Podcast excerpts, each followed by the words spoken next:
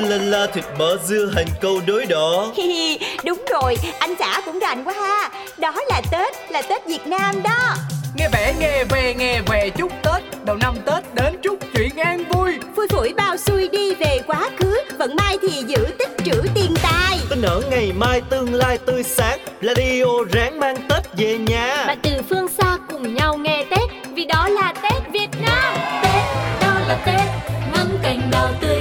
trưng Tết, đó là Tết Thấy lì xì khi chúc Tết ông bà. Tết, đó là Tết Hai lục cầu sang năm ấm no. Tết, đó là Tết Cùng mùa xuân trong hoa về đây Đậm đà hương sắc ngày Tết Việt Nam Chính là những dịp radio yêu thương mang đến mọi nhà. Trong chương trình Đó là Tết hay cho lời chúc Tết Một cái Tết chỉnh chu, trọn vẹn, đủ đầy và ấm áp đến khán thính giả thân yêu Suốt dọc chiều dài đất nước, mỗi vùng mỗi miền đều có những nét xuân rất riêng. Tết đẹp vì Tết là nguồn lưu trữ truyền thống văn hóa phong tục tập quán chuyên từ đời này qua đời khác. Cùng điểm lại những nét đẹp Tết Việt với chương trình Đó là Tết, là Tết đó thôi. Đó là Tết, là Tết Việt Nam. Chập chập thôi lại chen chen Con gà trống tiến để riêng cho thầy. Làm mâm cỗ cúng cho đầy Đầy 30 Tết cùng một đĩa xôi. Chợ ngày Tết Rất đông vui. Lựa đồ ngon về nhà lo cung Tết. Bày đồ cung Nhất thiết phải chọn ra Một đĩa xôi. Và Gà trống thiên loại to Gà màu đỏ Ong mướt da mịn căng. Xoay cánh ra rồi giang ưỡn căng ngực lên, rất oai hùng. Màu vàng ngậm bông, rực rỡ. Ánh mặt trời lên, rất dạng người nở ra. Thơm ngát, tỏa mát hương đầu xuân. Thầm ước mong tết yên bình.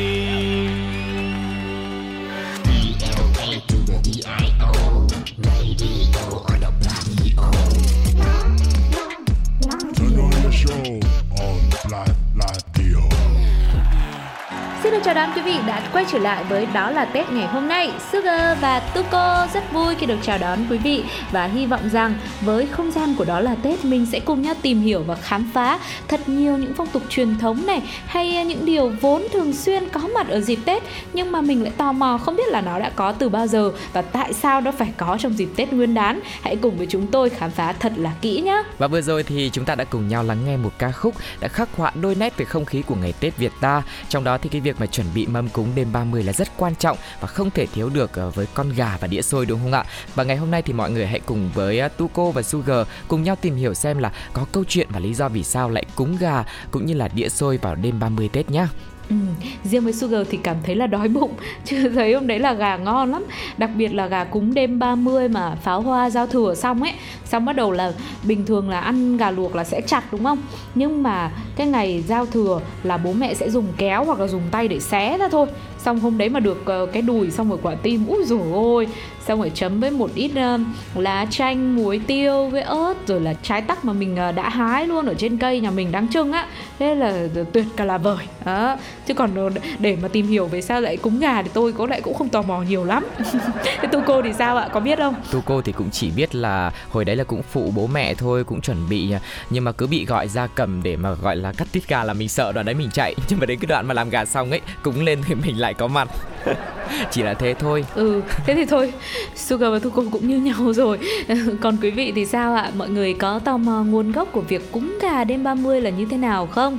Chúng tôi cũng không thể ờ, để những cái sự xấu hổ của mình ờ, Không thể vạch áo cho người xem lưng thêm nữa Hãy cùng với đó là Tết tìm hiểu xem Đêm 30 trong mâm cúng của ngày giao thừa như thế Thì có đĩa xôi, có con gà là vì sao nhé?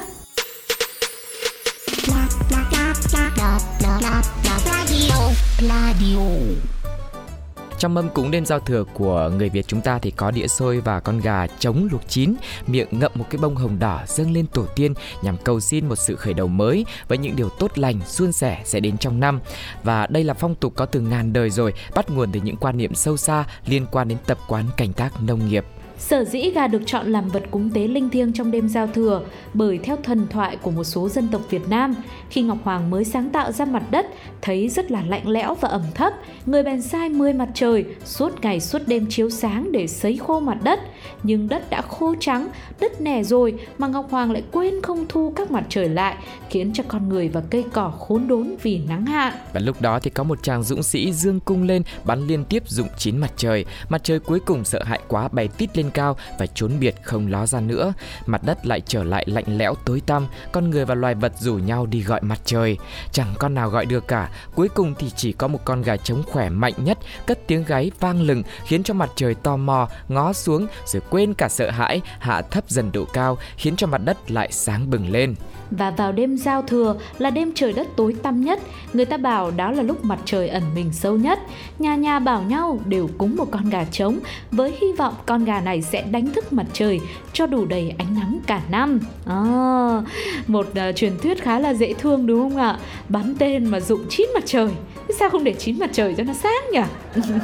thì đấy mà sáng quá với nóng quá cho nên mới bắn nhưng mà lỡ tay bắn xong rồi mặt trời cuối cùng sợ quá lại biến mất cho nên cuối cùng thì con gà mới xuất hiện là một cái lý do như là một người anh hùng như thế để có thể đem lại ánh sáng cho tất cả mọi người. Đấy. Và theo tục lệ cổ truyền thì cúng giao thừa hay là lễ trừ tịch được tổ chức nhằm đón các thiên binh. Lúc đó thì họ đi thị sát dưới hạ giới, rất vội, không kịp vào tận bên trong nhà, nên bàn cúng thường được đặt ở ngoài cửa chính của mỗi gia đình.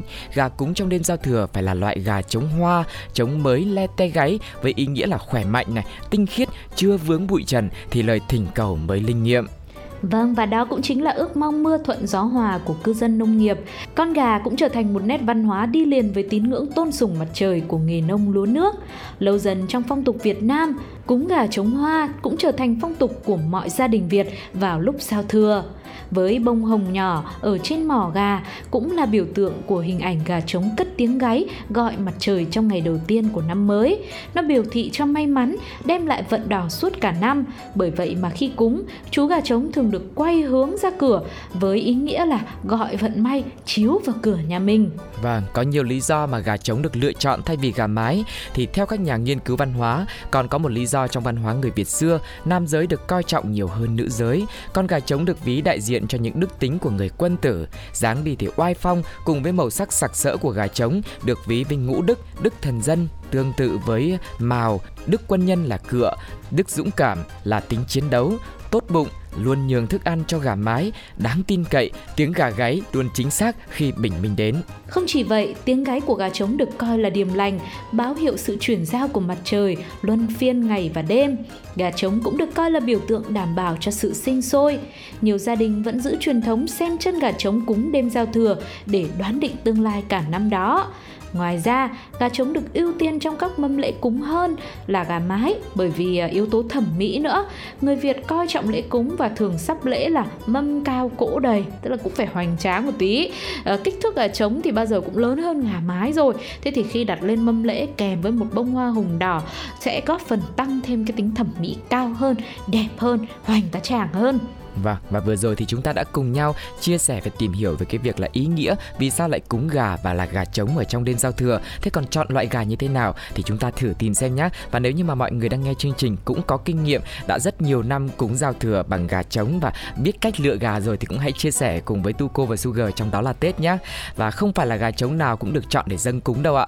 Người xưa thường chọn gà trống choai, không bị dị tật, mỏ vàng, chân vàng, có tiếng gáy rõng rạc nhưng mà chưa hề đạp mái, không chỉ biểu biểu hiện cho sự khỏe mạnh mà còn là sự tinh khiết. Thế nên người ta thường chọn mua gà trống thiến để đảm bảo rằng gà trống này còn tinh khiết. Bên cạnh yếu tố tâm linh tín ngưỡng thì thịt gà trống thiến sẽ mềm, ngọt, không nhão như là gà Tây, có nhiều mỡ, da dày và giòn.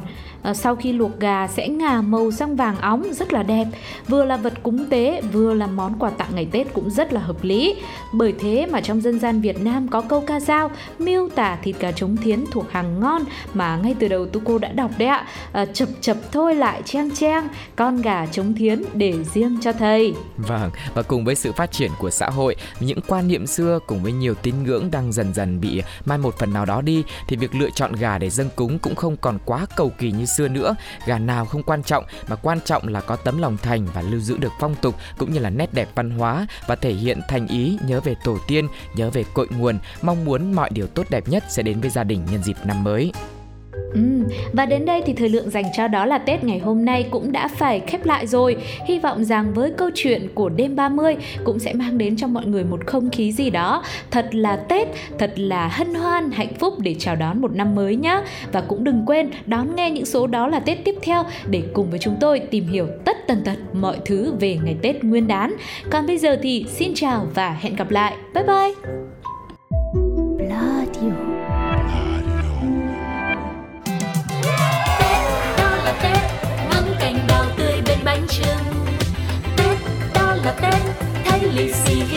Khi chúc